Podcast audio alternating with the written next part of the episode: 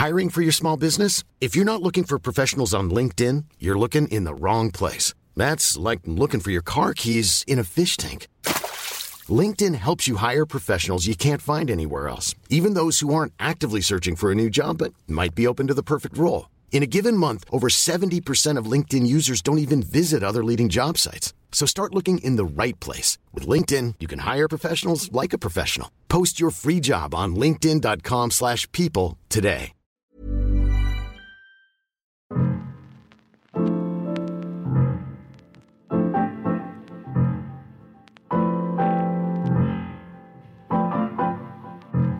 Hello and welcome to the Female Gaze Podcast, Oscars edition. I'm Jessie Katz, flying solo today while Alana is traveling, but that's okay because I have an awesome guest joining me today to more than hold up the other end of this conversation, because I am joined today by someone who is not only so expertised in their field that they're the equivalent of a roundtable of experts, but they're also the first man we've ever had on the show, and not only a man, but a straight, cis, white man. Oh Lord, we are doing it.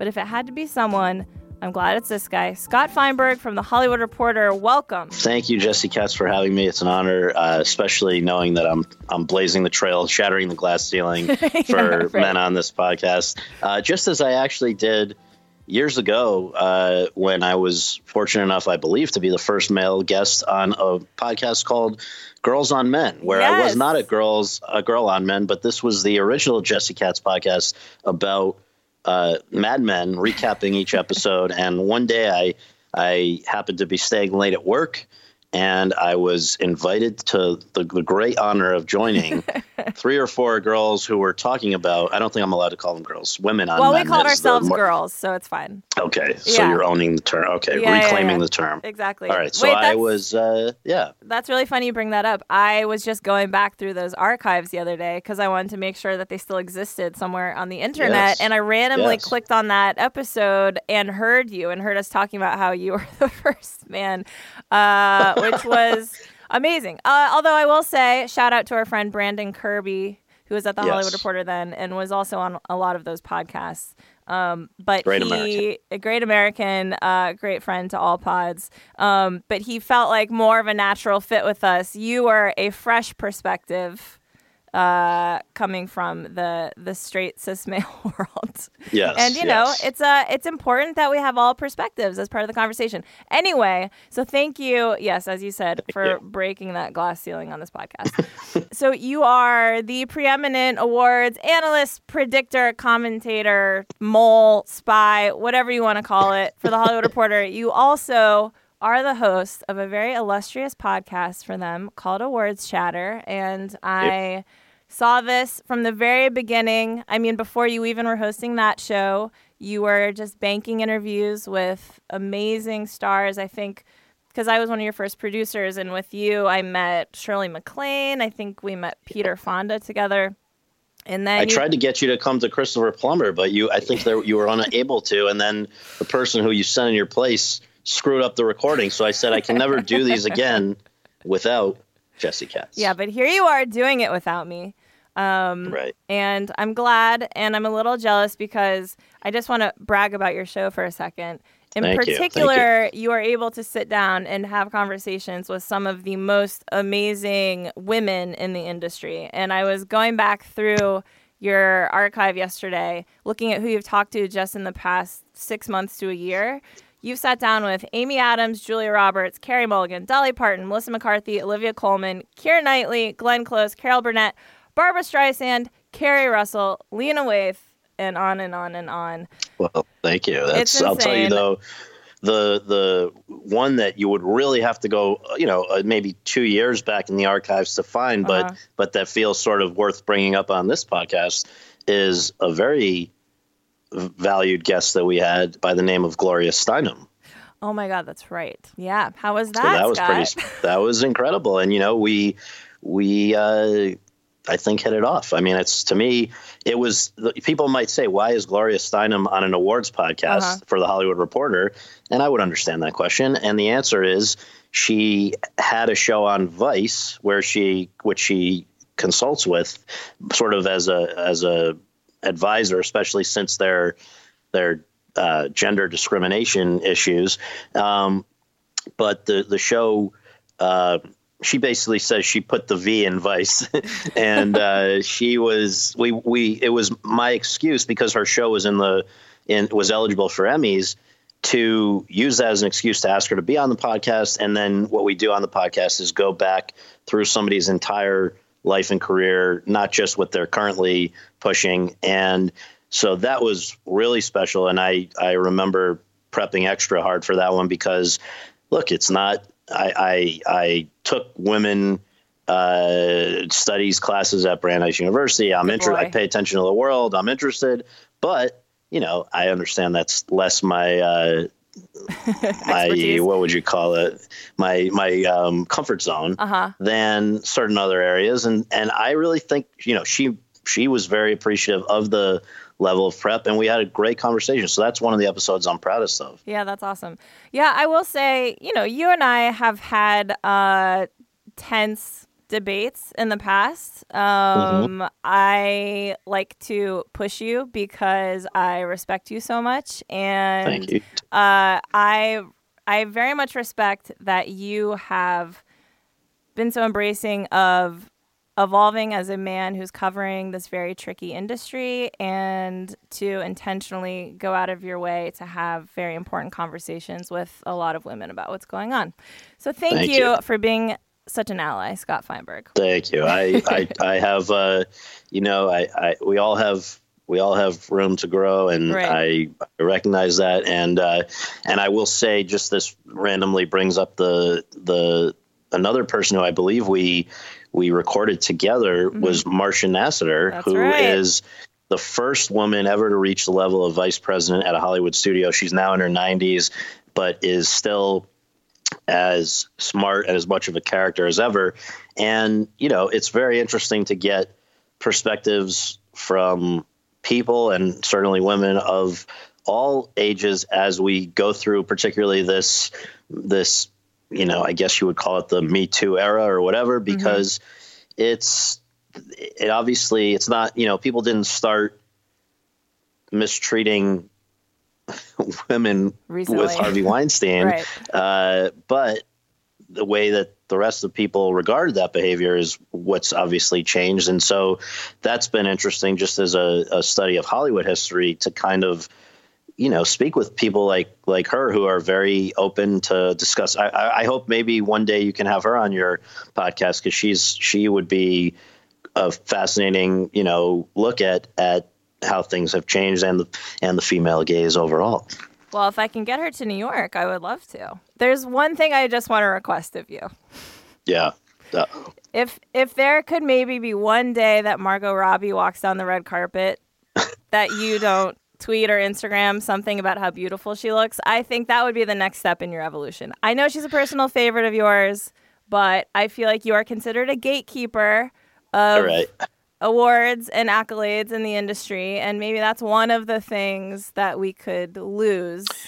Well, I'll, I'll uh, I, I, don't fully accept that I do it every time, but I, I have done it, and I will just say, for whatever it's worth, that uh, you know, I have a very nice relationship with Margot, and she knows that I respect her. I, I probably did 20 things with her last season, um, which were not initiated by me, where they, you know, various Q and A's or things or pot, certainly the podcast was initiated by me, but we, she knows that at the same time as, uh, I, I don't know if she knows how that I, I think she's uh, one of our most beautiful people of either uh, you know of any variety. Uh. But I think that uh, I certainly that does not come at the expense of having respect for her. And I think that to some extent, as long as we're going to have this conversation, I do understand the that you know the way people talk about other other people now is is evolving, mm-hmm. but I to some extent think that it, it can be taken too far when you're no longer allowed to compliment someone for looking good when they've obviously made an effort to look good because now granted that can be for their own fulfillment or I understand right. all the arguments but I don't think you know it's different if it's like a leering way, like Margot, leave your husband and come to me. That's inappropriate. But you know, we could keep those thoughts to ourselves. Right. But I think that uh, you know, I don't think that anyone is harmed or worse off because you you know you you compliment them. But look, there I understand there there it's a thin line. It's a uh, yeah thin line and yes, thin line, gray area, all of that. I just Yes. wonder it, because you are look. I- assume part of the reason why you get such huge A-listers on your podcast is because you are considered to be a very influential person. Like shining your spotlight on somebody means something to the industry. It it adds some gravitas to someone, especially in terms of uh, being an awards contender. And so, I, mean, I'm almost just curious. Like, do you feel some responsibility from that then, in the way that you share personal opinions about actors? Yeah, but I, I just want to. I hope we can establish one thing though for listeners who don't know me and who haven't heard my stuff. It's not like I'm a lecherous person who No, no, no. spends my whole day doing this. No, you're not I at mean, all. I was I was partially giving you shit as a friend, um, Right. but I do think it's it's an interesting question. You're not the only person who does that, and we all do it. And I uh, have definitely also been guilty of this. So, uh, you know, Yeah, I mean, sure. Do I feel responsibility about what I put out there? Uh, generally, absolutely all figuring it out together. right. Yeah. Okay, so I am going to grill you all about the Oscars because everyone is about to fill out their Oscar ballots, and we need your insider point of view. And I also want to talk Sure. about um, some of the big categories uh, in terms of women who are being recognized and maybe some who have been snubbed. But first, Scott, will Yeah. you please indulge me in a round of float your boat and bee in your bonnet? I would be honored. Okay. Would you like to start with your boat I would like you week? to start so I can just get a sense of how long I should go on and Okay, whatever. fair. But I, yeah, I think we have a lot to get to with the Oscars, so I'm going to try to keep this pretty short. Um, my boat this week is all of the amazing women centric TV shows that just announced their new season premieres this past week. So, uh, the trailer for the second season of Killing Eve came out on Valentine's Day, a gift to us all. Uh, that show's coming back on April 7th. Cannot wait. Um, Better Things on FX is back at the end of February. That's one of my favorite shows that I feel like is always on for too short an amount of time. I, I don't know if they have a shorter season or just feels short to me because I love it so much, but um, that's the show with Pamela Adlon playing the single Yep. mother of three girls in LA, and she's just phenomenal, and that show's really one of my favorites. So that's coming back. And Catastrophe with Sharon Horgan and Rob Delaney just announced it's coming back on Amazon Prime on March 15th. Thank God, because I was just in London a few weeks ago and my friends were raving about how it had returned in the UK. And I was like, well, fuck Yeah. me. I have no way to watch it. So it's going to be back. We got it March 15th. Um, so we have a late winter and early spring to look forward to on television. So that is my boat of the week. All right, your turn. Well, I don't know if I'm too outside of the entertainment lane here, but I No, there's no okay. rules. So, in the spirit of of the 1950s, I would like to get preface what I'm about to say by saying I am not, nor have I ever been a socialist, Okay. but I I am uh, I I cannot help but love Congresswoman Alexandria Ocasio Cortez, Yes. who has been everywhere uh, since her well since winning the primary over the incumbent in the Bronx back you know whatever early fall, then won election in November, and since arriving in D.C. has been a breath of fresh air. Again, I'm not sure that uh, I on policy agree with everything that she I certainly I would say I do not Right. uh, agree with the lengths to which she would like to take everything but there I, I think her first of all her whether it's this green new deal that she's pushing or whatever I think there the underlying uh, effect i or the over, overarching effect is positive in that it's going to force other people to you know broaden their views. And most of all I like the fact that she is sort of such an upbeat uh, person who is not afraid of of questioning authority, which is what generally, uh, you know, the the newcomers in Congress are sort of silenced and put in their corner, and mm-hmm. she refused to be from the get go, and because of her social media platform and mm-hmm. following, could not be. And I think that you know, just this past week, even there, she she chose to focus her gaze on various things that that have been visible to everybody else for a long time, but people haven't necessarily called attention to. Like, for instance, this practice of lobbyists who want to be present for a congressional hearing paying homeless people to sit in the hallway to hold their spot for hours and then coming back and taking it. Now, that's not apparently new, but But we've never nobody, seen it. We've never been given visibility on that ever, yeah. Right. So to me, she's great and I was very excited. I had no nothing to do with it, no idea it was coming, but she showed up on the cover of our THR Sundance issue that's because right. there's a documentary that's coming to Netflix soon in which she and the other women who ran for Congress this past, you know, cycle were followed, several of them, by a documentarian. And so soon, even those who are not political junkies will be introduced to Alexandria Ocasio Cortez on Netflix in this documentary, which you know they will promote the hell out of. And oh, yeah. it is my greatest dream that she will uh, do my podcast at some point. So we'll see. That feels inevitable to me. Um, That's a good one. Okay. So let's move on to our bees and our bonnets. Uh, okay. Mm. So mine. Uh, I hate to give time on this podcast to him, but before I came into the studio today, because we're recording on Friday before this episode comes out, I mm-hmm. was watching this fucking declaration of a state of emergency by Trump, and oh, yeah. I'm not. That's not even might be because that is. We all understand what that is. My new worry, the thing that is buzzing around my bonnet, is that he knows he's not going to win on this wall thing, that that's going to get blocked in the courts, and that he's starting to pivot to abortion as his new uh, red herring. And mm-hmm. Uh, I was just listening to the hosts of my favorite political podcast, Hysteria, talk about this. Uh, they were talking about his insane claim during his El Paso rally about something about how you know Democrats want to kill babies after they've been born, basically. Totally insane. Came out of nowhere, right.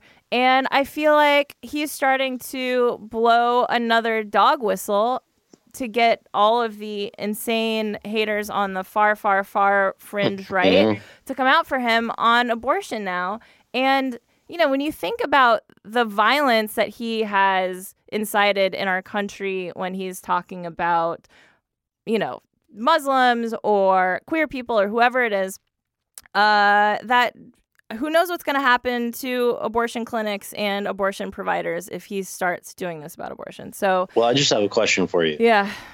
Are they performing abortions on the caravan that is coming to take us all, or is that you know my point? My point is he just knows that when he's got nothing else going for him, he brings up horseshit to rile up his base, right. which doesn't speak that highly of his base because it generally works. Which so these are not what you would call critical thinkers, right. and so I think that he's soon going to have bigger problems to worry about when they take his son to jail, and right. you know members, other members of his immediate circle start dropping, and I think it's all going to, you know, it's going to be like the. Um, it's going to be like the Berlin Wall. You're going to just wake up one day and the dominoes are all going to fall over. The, I think yeah. it's going to probably have something to do with Don Jr. getting carted away, and then he pardons somebody or he pardons Manafort or whatever, and then suddenly these people who have stuck by him not because he's done anything for them or has treat, treated them well, but just because they felt their survival was tied to his, are going to drop him like a weight, and he is going to go right to the bottom of the sea. And I think that I, my strong belief is that he's not. I don't believe he's going to finish this first term, and I hope. Okay. That but, that but even true. if but he the, doesn't, yeah. uh, I'm still worried about what's going to happen to Roe when people like Kavanaugh are now on the bench and are already writing opinions trying to chip away at it. That's true. Did you see so, RBG's back on the bench today for the no. first time? And yeah, okay. that's her first day back. Um, yeah, I mean, so I don't know. I'm worried. Look, we are we are screwed in in a lot of senses because the the worst thing that ever happened was getting Merrick Garland screwed. Yep. Because and and I love Obama, but I think that was probably his greatest mistake was to just probably because he, he like everyone assumed Hillary was coming in. We didn't need mm-hmm. to go nuclear on responding to the horseshit Right. of Mitch McConnell in that instance. And now we are stuck with a very bad situation, and time is not on our side with RBG. Right. It's not going to be good. There, there was a story yesterday in the New Yorker, Jeffrey Toobin, that he, there's reason to believe Clarence Thomas is ready to leave so that they can put another conservative who will stay there for a lot longer than he can. He's the currently the longest serving who's on the on the bench. So uh, it's not Okay. looking good. So it's grim. Uh, Yeah. My silver lining would be if some billionaire philanthropist or Jeff Bezos or, or anybody just pays one investigator to uncover the 100 abortions that Donald Trump has certainly paid for. It's just just to give me a little thrill one day. You know, just just to prove the yeah, I hypocrisy. mean- there is no way Yeah. this man has not been uh, complicit in many abortions in his life. Oh, there's no question, no question. But um, It wouldn't make any difference, we- but I j- could now just feel get- smug for a second. well, but right, but here now to to just on a different level go back to the what we were kind of talking about earlier, which is what is acceptable behavior. Yeah. Um, so let's say the only way you would find out that Donald Trump has been responsible for abortions would probably be to, uh, you know, connect with women that he's been involved with. And I don't, I think that the blowback for even asking someone, reaching out to someone about such a story would hmm. be huge. And I'm not saying Yeah. right or wrong, but I don't know. I think that's what makes that. That's probably why that story hasn't been reported yet, because in this current climate, I, I think that even how do you broach that subject? right. You mean asking women to potentially fall on the sword and share something that maybe was whatever painful, or even if it wasn't painful, they just don't want to share it. It's private. Just for the sake of Right. humiliating this man. Yeah, I get that. Okay, well then we're back to being screwed. Uh, what's what's the bee in your bonnet this week? Well, I I have been monitoring this whole Jussie Smollett situation. This is the guy that plays Jamal Lyon, the son of Lucius Lyon on Empire on TV, who uh, in real life says he was attacked in on the streets of Chicago because he is black and gay and apparently, you know, got into accusations that the people who did this to him, two people, I think he said, um, were yelling "Make America Great" things at him, and there is no positive way that this story plays out. But the two ways that it's looking like are, are either that that incident actually happened, which is horrendous, or if it didn't, which has been reported, you know, there there have been rumblings that the police are looking into the possibility that this was a, a faked thing for one reason or another. Um, that's probably as bad because what it would do is lend credence to the conspiracy theorists on the on, in the Trump camp who think that this kind of thing is not irregularly made up or that they're that they are scapegoated for things that they didn't do and whatever. So it would be a major setback for I think that you know what it would be like is like I, I the when Kevin Spacey got busted and then came out as gay as if that was going to shield him in Right. some way and the gay community said go fuck yourself Right. that this guy will have similarly you know used and abused his association with the black and gay communities if it turns out this isn't true but there's still such a back and forth and i don't know if we'll ever I don't I, I do understand though. we'll in, soon know. in what universe could this have been faked though, and why? I mean, that I, well the, as the someone who's not a right wing conspiracy theorist, I don't understand why this would ever be. Well, I. I said the same thing at first, except that major AB, I think the ABC affiliate for Chicago yesterday was reporting that they have sources inside the police who are saying that um, that Smollett had learned that his character was being ridden off the show, and needed on, to do though. something about that, and that that one of the two persons of interest who were who are now being questioned in relation to doing this are uh, one of them is a person who works on Empire, and also that Smollett has behaved suspiciously since he was since this incident where normally you know you don't go back to your apartment for a while and then decide to call the police. You don't then refuse to turn over phone records to the police um, you don't not show up for interviews with the police when they're trying to help you so he if you know it's hard to know which of these reports are are fully you know hashed out but i would like to think that ABC is still a fairly credible organization, and they have not walked back their story. However, the Chicago police are saying that it is not accurate. So right now we're back to where we were a few days ago, which is, you know, I guess you believe the the guy until there is definitive reason not to, Right. and I feel terrible if it happened to Yeah. him, but Well- it does seem to be under under question. Okay. I mean, yes. So either this is another case of people who do not help our team. I mean, it's like Ralph Northam shit. It's like I just got a breaking news alert here. What? Jussie Smollett attack suspects arrested, and um, I don't know if you want me to give you the broader gist here, but they're saying two men have been arrested in the case of assault on Jussie Smollett. The men have yet to be charged with a crime, so I guess that's got to happen pretty soon. Uh-huh. Um, they raided the home of these two people on Wednesday night. We kind of, I, I don't know what's going on here, but that's Okay. the latest. Well, regardless of what happened here, it is true that hate crimes have been on the rise since Trump was elected. And when I talk about dog whistles, this is, you know, if it didn't happen to Jesse, which I still think it probably did, but if it didn't, it's happening to countless other people who aren't famous and we don't even know about it.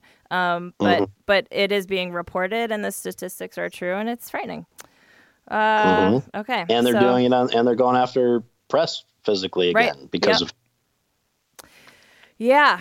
Okay. Well, I guess this. upbeat. Yeah. Well, this could be a segue. Uh, you are a member of the mainstream media and the? Hollywood liberal elite, all of it. So limousine liberal. yeah, exactly. Uh, okay, so we will be right back to ask Scott about uh, that and this never-ending train wreck we love to watch called the Oscars in just a moment.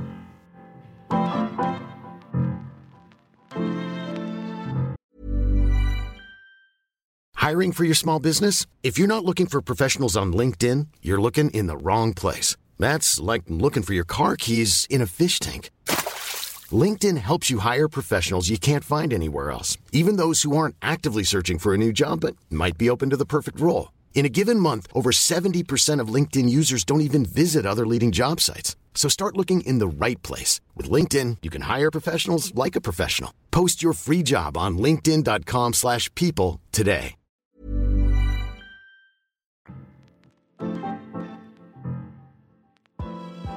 Okay, guys, so the 91st Academy Awards are coming up on Sunday, February 24th on ABC. I'll give it the full plug. Uh, so, Scott, the Oscars can't seem to help but to be controversial. This year, first, there was the Kevin Hart situation. Uh, Hart was supposed to host the show, right? But he stepped down eventually over controversy regarding homophobic things that he has tweeted in the past. So then they said, okay, fine, there's no host because they basically couldn't find anybody to replace him, right? Is that fair to say? Uh, you know what? Let's. Okay. We're talking. Let's let's let, let me let's re let's reapproach this. I would say that Kevin Hart is somebody who was asking to. He, he he said it for years. It was his dream to host the Oscars, and you know was really into it. Which, to be honest, it's been a while since like a quote unquote, you know, hot in demand, like current person Mm-hmm. really wanted to do that. I mean, it was for a while just sort of the Billy Crystals of the world and whatever who were who were very good, but you know, Recycled Not- from years past. yeah, yeah, yeah, yeah. And you know, once in a while you get somebody great like Hugh Jackman who did a terrific job, one of the best ever, I think. But um so now that But was even exci- Hugh I don't know Jackman to me is like a kind of a classic Hollywood guy, you know? Yeah, yeah. I mean, he he he could sing, dance, uh, act. Yeah, but I'm you saying I would almost put him in like a Billy Crystal category just because he's so you know he's a theater guy. He's he's not a Kevin Hart.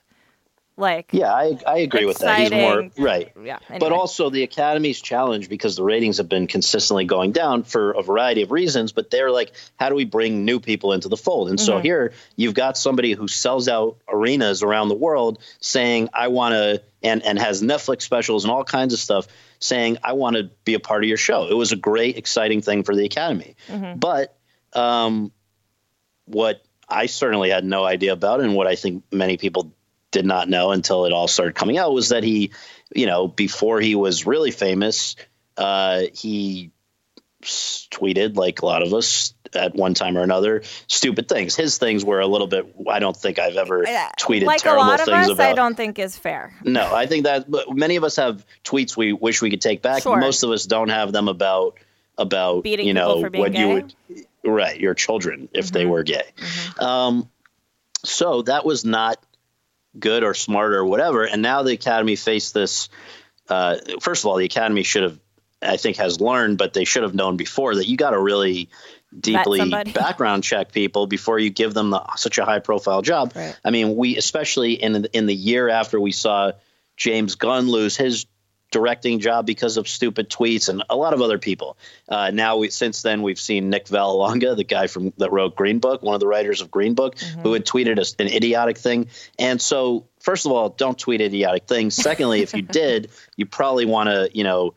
Uh, tend to your garden a little bit there, prune the garden a little bit if if you want to then remain in public life. Right. And um, so with Kevin Hart, it was a it was it was a bad thing, but I think that most people, including you know, the, the ultimate issue is that the the I think the most allegedly the most loyal um, and ardent fans of the Oscars are probably at least among them gay men and gay Right. people generally. And certainly you know and uh, men straight men are not their their base. Let's just put it that way. And so uh I think that to have somebody who's directly insulted your base was untenable, but they were, I think, the Academy, and I got the sense from some of the, the vocal leaders of uh, prominent people from the gay community on on social media that they were open to allowing this to move forward if Kevin Hart just gave a genuinely, you know, believable apology and said, "Look, in the last ten years, I've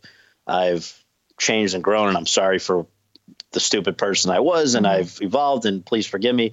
But instead, he sort of made him as if he himself was the victim mm-hmm. because he was now coming under attack, and and he felt that not incorrectly, you know, people had started digging back, looking for things that he had said or done which but that happens when you're a public person and Sure. you've got it. You shouldn't have.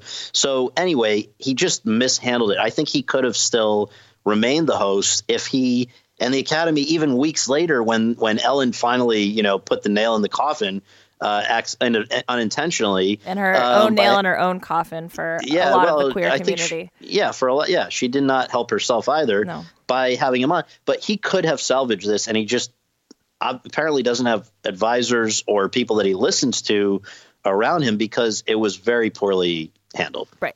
Okay. So, uh, but now there's no host, correct?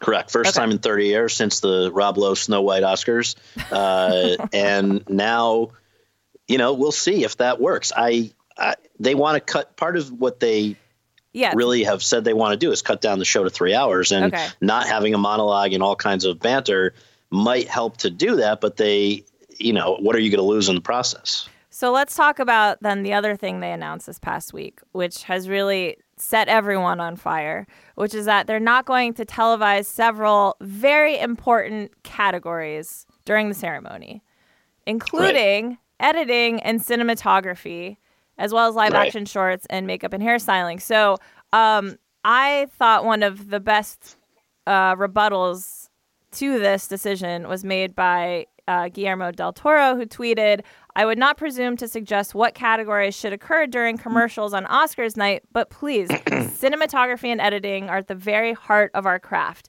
They are not inherited from a theatrical or literary tradition, they are cinema itself.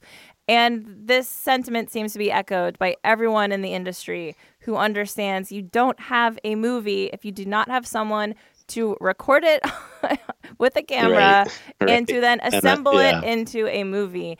And Right. so it just seems like the Academy is flailing with these decisions. I mean, I don't know. Does the American public care or is this just the echo chamber of my well Twitter this feed? yeah i mean i think those are all all of these things are true and on the one hand the academy is flailing and um, on the other hand i don't think that if the show went forward and this just happened the general public is going to be upset. I also think it has been misreported to some extent because they are not not going to air those categories on the show. The winners and their speeches as long as they're kept like everybody else to 90 seconds or less will still be aired on the show and um, you know the speeches and everything. But Wait, what are they cutting? What- I thought so they what were. they're cutting yeah. is the people walking to and from the stage and the transitions so that they they wanted to take a couple of the commercial breaks present these awards during the commercial breaks which itself is what they really could be insulted about that they are you know that they would but eh, what i'm told is that in the room you wouldn't even know it's a commercial break they're going to because Okay. they don't want these people to feel like you know everybody should get up and start going to the bathroom or talking to each other so the show would just sort of continue but that would not be on the air live. And what would instead happen is they would edit those down a little bit to save what would ultimately not be that much time, right. but cutting the walking to and from and whatever. Now, the, the reality is that the Academy of Motion Picture Arts and Sciences is in a bit of a bind because they are governed by a board of governors that includes 17 different branches that represent all of these different categories. Mm-hmm. And each of those branches has equal power.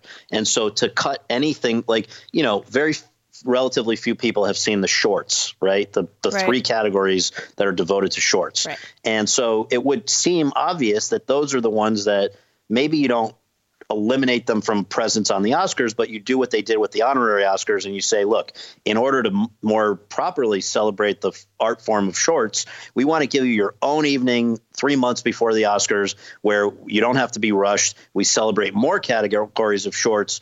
And then the winners will be acknowledged in the audience at the Oscars or something like that, which would actually probably be a very nice thing, except for the fact that the short films and feature animation branch, that's mm-hmm. one branch together of the board, if if they will they will not want to give up their equal treatment on the on the Oscars, and then the other branches who fear that they would be next to be booted off would stand in solidarity with them because this has happened before. And so it's very hard for the Film Academy to reduce the number of awards that they have to present on their show, which is part of what keeps the show long and not always that engaging. You are basically obligated to present categories that the vast majority of the general public doesn't care about. Okay. And so no matter what ABC wants to do, which is paying a lot of money to air the Oscars through 2028, there are certain things that you just cannot get rid of from the Oscars. And I was just at the Grammys a week or two ago, Uh-huh. and that that show is like a three hour show on three and a half maybe on which they present maybe five or six awards, and the rest of it is all fun, you know, performances and stuff. And And that's I love the Grammys, because by the way. When I watched the Grammys last week, I was like, "Oh, this is what the Oscars should be." I mean, they can't because it's filled with musical That's- yeah, performances, which the, the Oscars thing. can't Yeah. do. But it's like it's not about But the length; it's how you fill the time. Well, but again, this is coming back to the problem, which is the Right. Academy knows that nobody cares about who's winning, Right. You know, best sound editing uh, outside of people ballot. who do it. right, except for your ballot. But they cannot do what the Tonys and the Grammys and the Emmys do, which is to present all those categories that are not of interest to the to the vast majority of people at a different time. So the Tonys does an hour before the main telecast, and they get a lot of categories out of the way then. The Emmys have two different, I think maybe now even three different nights that they call the Creative Arts Awards prior to the main Emmys, and they do those awards there. And the Grammys f- had hours and hours earlier in the day before they went on national television, and they got out of the way a lot of awards, including ones that had prominent people up for them. Mm-hmm. But the but the Oscars do not have the ability to do that, and so now they're trying to figure out a way to to make the show more interesting, briefer, and whatever. But they are they are caught between a rock and a hard place Sure. because the board is not going to budge. So, how do you think this is going to net out in the end? I still think that this particular movie, even though it's been misunderstood and it's not like they've cut these awards from the show and whatever, the the bad press part of that is the result of them part of that is the result of them not explaining it well which was the same issue as the popular oscar Right. and other things that they've had like they've not done a good job of explaining themselves I I And- misunderstood. So yeah, not not Yeah, that I'm the and- smartest and- person in the room, but you know, I, no but you're paying attention and Right. i mean a lot of people a lot of people have misunderstood it and uh, so anyway they have been they have been dying a death of a thousand cuts instead of just pulling the plug and saying like let me just samurai myself and stop this and just take Right. the go back to what it was because for the six minutes or whatever it's going to save you to not have the you know what they're cutting it's not worth it and Uh-huh. Totally. the biggest problem just lastly is that what they they they right now i think i think it's their view like we've already taken the punches we let's just go through with this and see if it actually makes for a better show and and then if it's not good we'll we'll end this after this after this year's oscars. But what they don't understand is that even if it does make the show a little tighter it is not going to be worth it because you're going to start having presenters and winners going off script and crapping on them for treating these other people allegedly like second class citizens. And so the what's going to take over the narrative of what might be a very nice show is the academy getting crapped on. So it's just not worth it. Right. All right. Well, let's look at some specific categories that we that we know we're going to see and that we can be excited about. Okay. Um, Yeah. I think you have at this point published your official predictions, correct? uh, they went to the printers yesterday So, all right, let's start with Best Actress. So, just to review quickly the nominees uh, Yalitza Aparicio from Roma, Glenn Close from The Wife, Olivia Colman for The Favorite, Gaga for A Star is Born, and Melissa McCarthy for Can You Ever Forgive Me, which I that's probably the nomination that makes me happiest this year because I love that movie and I feel like it was generally overlooked. Um, and you had her on the show to talk about it on your yes show. Yes, I did i did So, i actually we've had all of them except yalitza did you have Gaga? unfortunately yeah twice Damn. not this season but yeah right. in in yeah Okay. So, uh, oh, well, and Yalitza doesn't really speak English, correct? Uh, that was the primary Right. issue. I, I've done Q and A's with her when you know they have a translator there, but it just doesn't lend itself to, To the podcast podcasting, format. totally. Yes. Yeah. Okay, so I believe in your latest reckoning, you had Glenn Close hedging out Gaga for this, correct? I have Glenn Close. Or I- I sprinting past Gaga- Gaga. Well, it's it, it's interesting because I don't know that Gaga is even the greatest threat to Glenn Close. I think it might be Olivia Colman Okay, because I was going to ask you about um, that. Yeah. yeah, Olivia Colman just won the BAFTA. Granted, she is British, and the BAFTA is the British Academy of Film and Television Arts and Sciences. Mm-hmm. But I think here's the the main dynamics are that um, you've got Glenn Close, who's a great actress who gave a great performance in a movie that has virtually no profile. Right. Now that was also and and the other consideration is Glenn Close has never won an Oscar. She's the most nominated living performer to not have won. This is her seventh nom. All six prior ones she lost. So and she's not, you know, at, at, at- in her age bracket there aren't that many leading roles where she could win again. Mm-hmm. Unfortunately, and so this feels like the you better do it now Academy. But How do you feel Um, about when they do that? When someone receives an Oscar that's more for their entire body of work? well, that bother it's you? just it's always hap- it, It's somewhat, but it's Yeah. always happened, and it's just part of the equation, Sure. and there's no way around it because people forget that voters are still human beings and they vote Right. with sentiment or they vote for friends. There's no way to completely remove those considerations. But here's the nice thing: Uh-huh. Glenn Close actually would be. It's not a sympathy Oscar.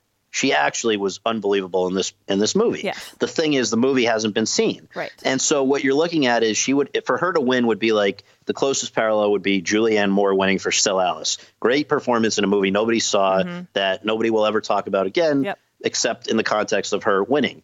Olivia Colman and Lady Gaga are both in Best Picture nominees that everybody saw and people really liked them. But at the same time, you know, most Americans are just getting to know Olivia Colman. Lady Gaga, it's her first movie. It's not even clear whether or not she wants to be an actress Right. uh, beyond this or if she can act it because there are some people that feel she's basically her character evolves into Lady Gaga. Mm-hmm. So I mean, there's there's there's a lot of considerations there, but I think that I would still, at the end of the day, predict Glenn Close just based on all, the only information we have. You know, SAG and and other things, except for BAFTA, everything Right. kind of suggests that it's her. Right. I did read an interesting piece on The Ringer this week by Lindsay Sol- Zoladz, who said she made a very strong argument for how Gaga's performance is way more memorable and therefore awards worthy than Close's in The Wife. And just saying, like, years from now, we're all going to remember Allie in A Star is Born, and no one's going to remember Glenn Close's character in The Wife, which I don't You know, if. I agree with that. I think it would be on a uh, if you step back a few feet and look at it, it would sort of be a travesty for Lady Gaga to have an acting Oscar and Glenn Close not to. Yeah, I agree with that. I also think we might remember this moment that is Lady Gaga's debut in a very big Mm-hmm. movie everyone saw. I don't think that's necessarily because her acting was so amazing. I think just this just became a very big cultural touchstone that we were all talking about for a long time. Right. time. And she was excellent, Lady Gaga. Nobody's Right. knocking Lady at least here on this call, I don't think. No. But uh but that doesn't that's you know, that's great. You generally I, I do think that uh I, I don't think that what she did was harder.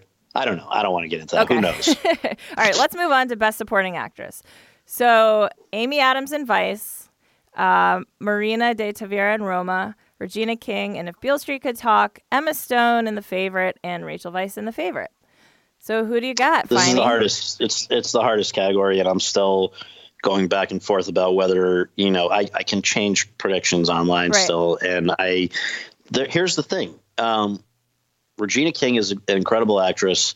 She's won three Emmys, I think, in the last four years. Mm-hmm. She, but and, and granted, she won for for If Beale Street Could Talk, which is one of her first major film roles in a in a in a movie that got any attention during an award season. She won Um, what for If Beale Street Could Talk? She won the Critics' Choice Award and she won the Golden Globe Award. Mm-hmm. Right. Now, that sounds great, except that the only people who vote for those two awards are journalists, of, of which there are zero in the Academy. Right. And so, you know, we are the same people that are also watching her on TV and know about her on TV. So then what is equally disconcerting is that she was not even nominated for the SAG and BAFTA awards, which represent sort of the heart of people who do vote for Oscars. And so to not even be nominated for either uh, in the time that they have all coexisted, only one person has ever won an acting Oscar without even being nominated for either of those two. Who was and that, that? was Marcia Gay Harden 18 years ago.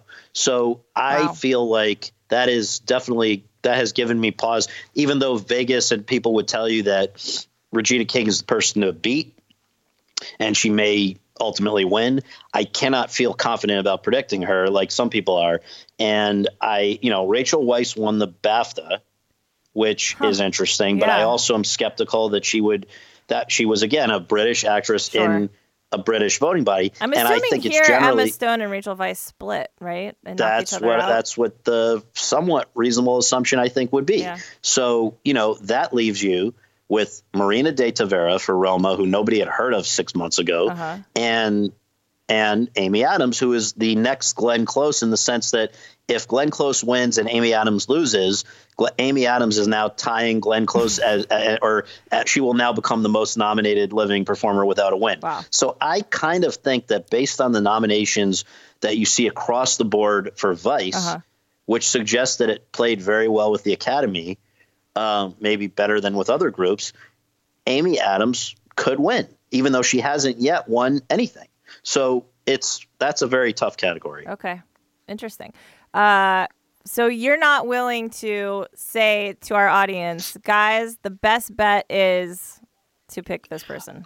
I don't think that there. If I were a Vegas odds maker, Yeah. I would literally probably put King, Adams, and Weisz as equally likely possibilities, with Stone a little behind, and then Tavira a little behind that. But I honestly think any of the five could win, and whoever you bet, you could probably make an argument for it. Hmm. right now, I'm sort of leaning towards Adams, but I may, I may recant that. We'll see. Okay, interesting. All right, let's look at best picture. I'm not very excited by this group this year, I have to say. So we have Black Panther, which I loved. Feels like it came out five years ago, but great movie. Uh, Black Klansman, also loved. Very happy for Spike Lee. Uh, Bohemian Rhapsody, controversial. The Favorite, Green Book, controversial. Roma, A Star is Born, and Vice.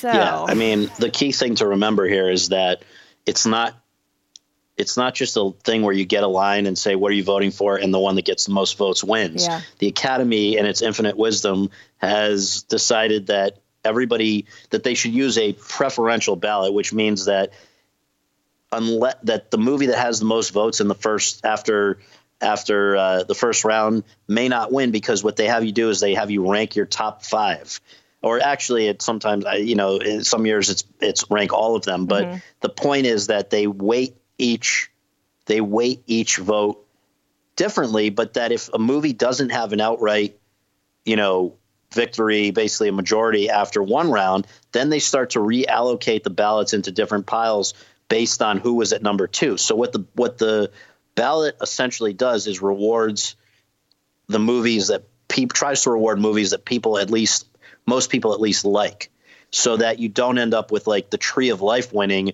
when maybe 10% of the academy loves it and the other 90% hate it they want a movie that at least across the board people would be okay with Sure. winning and now Okay. that you know so what that means though is that the presumptive frontrunners, which are like roma and, and green book Mm-hmm. based on the precursors are actually pretty divisive Hmm. you either love them or hate them Mm-hmm. and so it opens up the possibility that wait, Black Roma is divisive?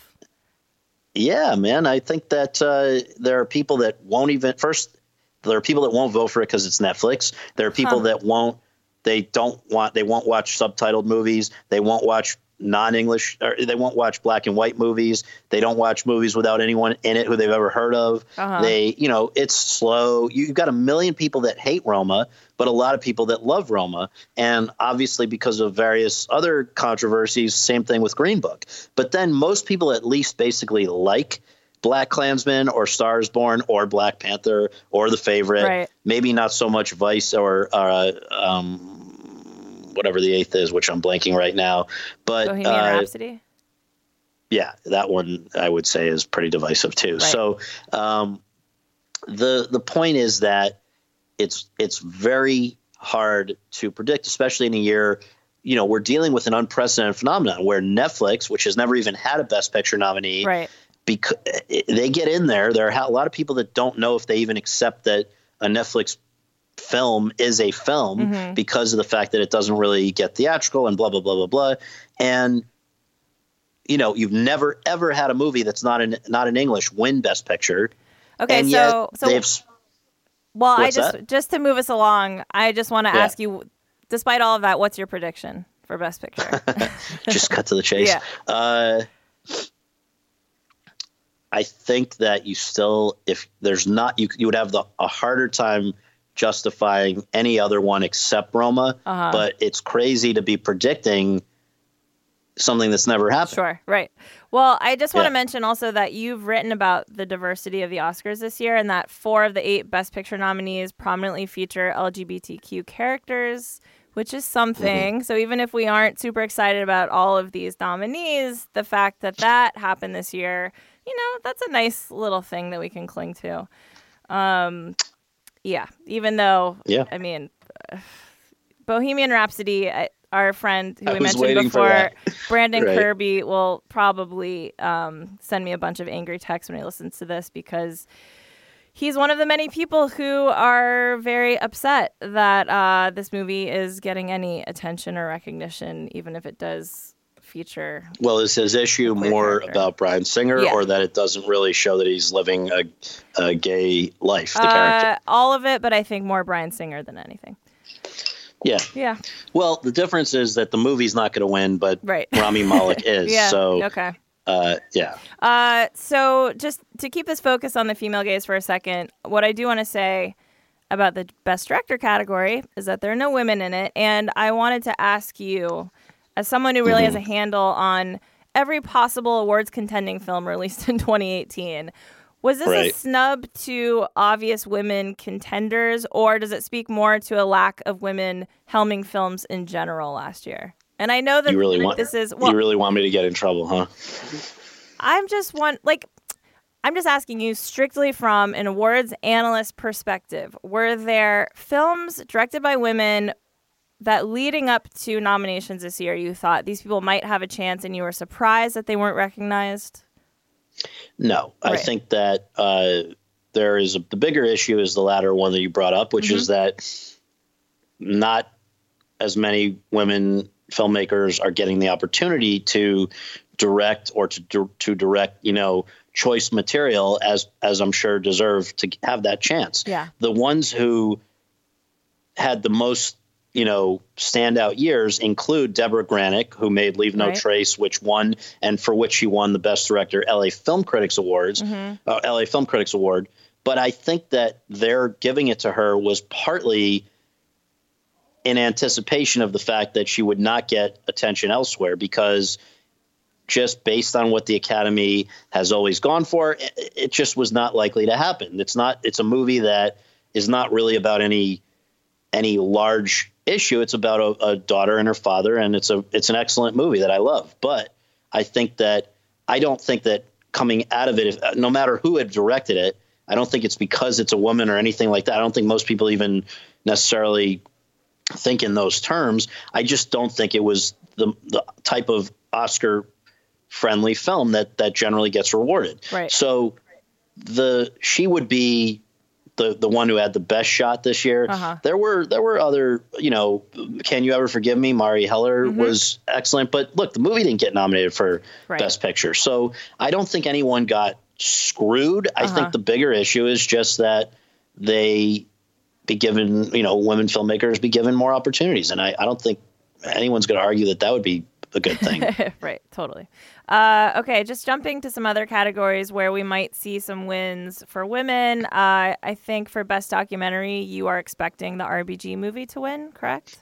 it's a tough one because to me, as a movie, the movie Free Solo stands apart from everything else. I would say better than almost every non-doc movie as well. Wow. But the RBG, the thing with doc with the documentary category is that I believe a very small percentage of the Academy has seen m- more than one of those, maybe not even one of those. They Uh-huh. just it's like the shorts categories. They and yet many of them still vote because if they saw one that they really like, or they heard about it, or or they want to s- use that category to send a message, uh, they they do that. And so to have a movie called RBG during the Trump era, when if you've seen it, or if you haven't seen it, it's a nice way to send a sort of be part of the resistance. I think a lot of people want to do that. That's not to say it's not a great doc, but I think that if it was called, you know, the justice or something, mm-hmm. I don't know that it would have as much of a shot. But because people know what it is and they hate Trump, and you know, it, I think it will help that. But personally, I think Free Solo is a is a better movie, and I think it could still win. It did win the BAFTA, mm-hmm. but I I it's going to be tight. And just to note, I said that RBG would be a win for women also because I believe it has female directors. That's right. Two female, Julie and Yeah. Betsy. There you Absolutely. go. Julie Cohen and Betsy West. Okay. Uh, quickly, is there any chance that Shallow is not going to win Best Original Song? That is probably the safest bet of the entire Okay. night. And I feel sorry for my friend Diane Warren, who's nominated for the 10th time for Best Original Song and is going to lose for the 10th time. uh, that's bummer. rough. Yeah, Diane she's got the song from RBG. Yeah. You and I have both had her on our podcasts, and she's Yeah. a great person She's a character. to interview. Yeah. Yeah. she really is. Um, one of the most iconic people in that particular industry of Yeah. um, songwriting. But yeah, I've had very complicated feelings about the song "Shallow" that I've shared over this podcast since we launched, Mm-hmm. and uh, this is going to be the culminating moment for it. And Yep. you know what's going to happen will happen, and then we can all move on with our lives. Right. Congrats right, in advance right. to Gaga for that. Okay.